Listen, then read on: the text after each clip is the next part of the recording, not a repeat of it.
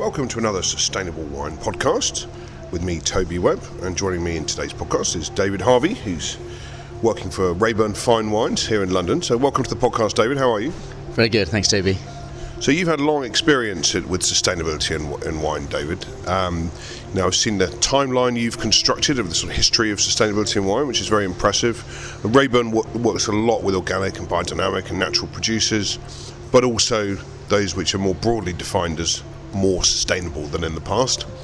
Tell us a bit about the producers you work with and what are some of the trends and practices you're seeing at the moment from them. With Rayburn, the owner Zubert and myself are both interested in extremely high quality wines, but which have been achieved through more natural processes. The various trends in production through which took hold in the marketplace in the 90s and so-called noughties led some pretty distasteful wines in all of the world's really famous wine regions, and we just preferred something slightly more restrained, classic, not marked by processing, new equipment, additives, and so it tended to be people who were looking after the soil and working pretty simply in their wineries, who were responsible for what we thought of as being the world's actual greatest wines, not the most famous wines or the most pointed wines, but the actual best wines in the glass over time in your cellar. That's what counted to us. So we arrived there at different paths. Zubert through travelling and tasting, me as a somm in the 90s. I was introduced to the wines of Jean Foyard and Avant-Mitra in Beaujolais in about 1996. And to the wines of Nicolas Joly, who was putting sort of A4 newsletters in every box of Coulé de Cerrel. And through reading about his conversion to biodynamics and through tasting the low sulfite, new natural Beaujolais output, you know, I got hooked into the ideas of this. And that really changed my path in wine over the following 20 years. So let's talk about the evolution of thinking in natural wine, right? Because no other subject in wine attracts as much opprobrium and divisive opinion as natural wine. It's a bit like talking about Donald Trump, isn't it? You know, people are on one side or the other. But you've had an evolution through. You've been following it for a long time. Where are you now? Because we were discussing earlier. There's a sort of, you know, there's still some hardcore dogmatists who insist on, you know, absolutely zero intervention. But then now it's perhaps changing a bit. Talk us through that. Well, in terms of processing grapes, less is more. However, if you go along the sort of the spectrum from chemical additive-based farming and winemaking through to zero input winemaking, less is more until you get to the end of the spectrum where zero is not at all attractive. There's not one winemaker in the world who is zero added sulfite environment who succeeds with every parcel, every grape variety, every vintage. So if you're an unsulfiting winemaker, the question is how you're going to manage the risk and what you're going to do with the wine that isn't worthy of being bottled and sold. If you use tiny amounts of sulfites, especially early in fermentation rather than late, then you can manage risk of Brett and mousiness, which are two of the big three or four issues in the hyper-natural wine world, and still end up with relatively low amount of sulfites at bottling, which fits with the concept, but you've managed your risk. The biggest problem with the hypernatural producers are those who add zero sulfites or add a tiny amount at bottling. Well, if you've got mouse or Brett, you've got mouse or Brett with sulfites on top, and that is just, it's the biggest single issue in natural spectrum of wine world today is mouse. Tell us more about that. What does it do to wine? It gives you a really nasty aftertaste, which increases in perceptibility and perception as a wine has been sitting in an open bottle and as the wine sits on your palate. So when you open a bottle of unsulfited wine or wine with very low amount of sulfites, the first sip, the first taste at a tasting or a dinner can be great, but then halfway through the bottle, the mouse flavour starts to dominate. By the end of the bottle, it's all you can taste. So it's interesting. It increases with body temperature and with exposure to oxygen and exposure to, I think, an enzyme in your saliva. So you can't smell it on the wine. You get it on the aftertaste. Okay.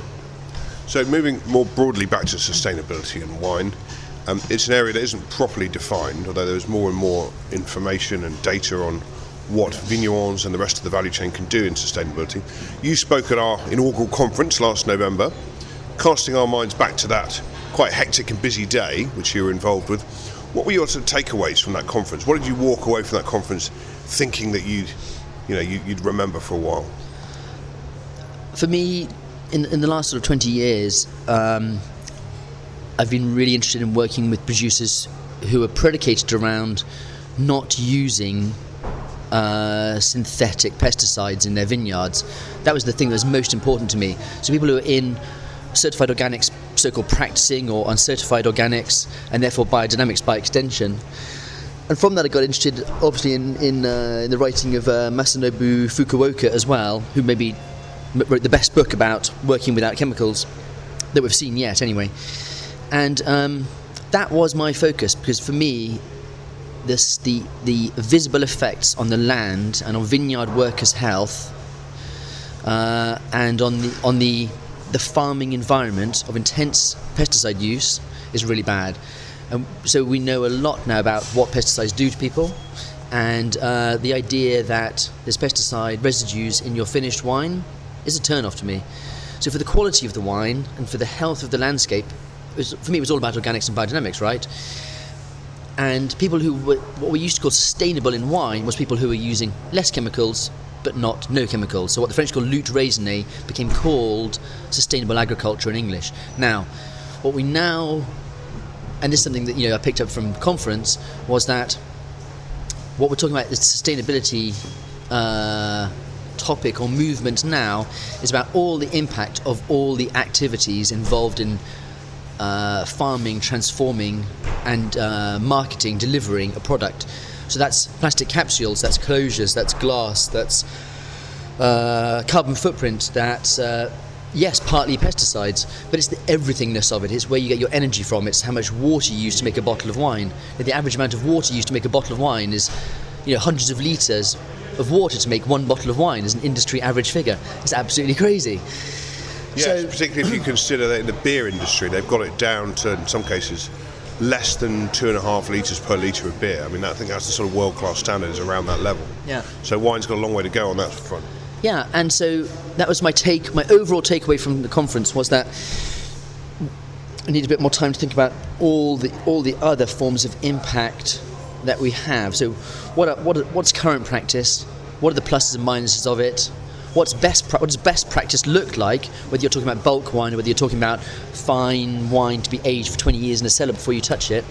What are the options? What's best practice? What do we need to do to get the marketplace ready for what the future of wine looks like? And how do we get producers on side with that as well? Because a lot of the change that's going to happen in this is not going to be led by producers, it's going to be led by the marketplace, by critics, by the marketplace. Yeah. Saying to producers, no, we want better, we want cleaner, we want lower impact, we want to be on message, because it all has an impact, right? Absolutely. Well, let's talk about that demand side, because that's really important. Everybody talks about consumers driving sustainability, which I don't think is the case personally. I think it's more that they are acquiescing to it and they want it, but what's really driving it is the rest of the value chain that's making carbon strategies and saying, look, we need to cut our footprint and thinking about what they're doing. What are your views on this? I mean, we're doing a conference at the end of November on the future of wine. This is going to be a big part of the agenda. Is it consumers or is it more the rest of the trade that's going to drive this? I think some people in the some people in the trade might be getting involved in this. I think critics, whether wine critics or sustainability critics, will have a big part to play. Certainly if there's any scandals about pesticide use, about carbon footprint, about CO2 emissions during fermentation, then that kind of thing, that kind of almost necessary evil of a scandal can be the thing that gets people to kind of wake up and realise, ooh, we've been doing it wrong for a very long time, we need to change. You're probably right that individual consumers aren't going to change things unless they're informed about what the impact of the past choices is. Well, that's the argument, isn't it? That all those individual consumers, if I'm wrong, and I hope I am, could go online and make a fuss, and you don't need that many of them to get the attention of winemakers and wine brands and others. So I guess it is part of a sort of package, really, isn't it? Yeah. Let's come back to this idea of packaging and distribution. You know, I've seen some stats that, you know, 45% of a carbon footprint of wine can be in the bottle, and we talked earlier before we turned the tape on about lack of recycling facilities. Is that misunderstood by a lot of the industry, just how challenging environmentally wine bottles actually are these days? It's kind of amazing because the wine bottle as we know it is a couple of hundred years old, and the sort of reinvention of high quality blown glass and machine punched corks that fill the neck of the bottle to make a good seal. In the last 200, max 300 years, we've had the invention of fine wine that can be bottled and drunk over years in the future, right? Whereas pre-300 years ago, all wine was known to have a lifespan of 6, 12, 15, 24 months, and that was it, game over. Because of lack of systematic use of sulfites and lack of good bottling possibilities. So we know that glass is the ultimate hygienic container. And we've got closures, whether natural cork or synthetics or agglomerates, that can really, really perfectly seal wine in with no failure rate in the case of agglomerates and synthetics. So that's brilliant for wine that you're going to age because it improves over time. But and we're now in a 21 billion units of wine, more or less right, per year, sealed at some point under some kind of closure. But let's say 80-90% of wine isn't aged more than 6 or 12 months, I wouldn't have thought. I don't know the stats on that, but I doubt a very, very tiny, certainly less than 10% of all wine is aged more than a year or two. So why are we using heavy to transport, high energy to create glass, moving around the place when we could be refilling in country, recycling in country, reusing glass bottles or other types of bottles, or using other forms of wine distribution, kegs, taps, etc. I remember going to a supermarket in Nice and looking for the cheapest bottle of wine I could find that was drinkable a few years ago. And it was a Corsican red, and it was €3.50. Yeah. And I was thinking, how much of that is the cost of the bottle? Yeah. That clearly seems unsustainable if we're going to be taking climate change seriously. Yeah. But that's a big change for a lot of producers, isn't it? I mean, how are they going to get their wine to market? Because they're used to bottling it themselves and then selling it. A lot of them. Yeah, and there are wine shops I go to in Spain where you can buy, litres. You take along your own plastic mineral water bottle or Coke bottle and get it refilled in the wine shop from a barrel marked Terra Alta or marked Camp de Tarragona or marked Monsant, and you pay €1.50 to €3 a litre of wine. But as we talked about earlier, there's the question of how well is your bottle rinsed out? Yeah. What are the health risks of self-washing wine vessels? Yeah. So I don't want to drink any wine out of a used Coke bottle, really. But I have to say, I prefer... So that simple country wine moved in bulk from a winery to a big barrel in a shop. Your only question is what are the sulfite levels in the barrel, and is the wine going to spoil in barrel as they're topping up bottles day by day? And you can sell the customers a reusable cup, and we've all got our reusable coffee cups now, right? Yeah. So. But I do place a high value on simple, honest wine done well, rather than wine from ultimate quality vineyards, where the potential of the vineyard is messed up by the winemaker's choices, by the farming choices, by the cellar practices. And so for me, a local simple wine for €2 a litre in Barcelona, I think is a better wine than a €100 bottle of Priorat, which is over oaked. Yes, well, there's a lot of that around. Yeah. So, final question. You're walking into a UK supermarket, let's say in 10 years' time, people are talking about 2030 as a major looming deadline for all things climate and sustainability related. You're walking into a Sainsbury's in 10 years' time. How are you buying a bottle of wine that would have sold for under £10? The answer is I don't know. It's difficult for me because I don't, at the moment, I don't supply the large UK supermarkets, so I'm not used to their buying practices from the inside. I'm just trying to think about what it looks like for the consumer, really. Because there are limits to how many things you can ask a consumer to bring to a supermarket to refill, right? Yeah. I mean, if wine, then why not detergent? You know, I mean... Yeah. So there's been... there's like an anti-plastic sentiment, which is why... People in the industry, and we talked about at conference, people in the industry are saying any solution to for the future involving plastics is maybe toxic because plastics are seen as being the evil.